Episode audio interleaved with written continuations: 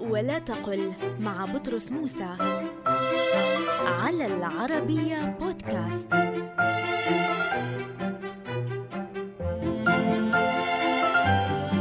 قل رأيت أضواءً وسمعت أنباءً وطفت أنحاءً وعرضت آراءً وعددت أسماءً ولا تقل رأيت أضواء وسمعت أنباء وطفت أنحاء لأن هذه الأسماء مصروفة.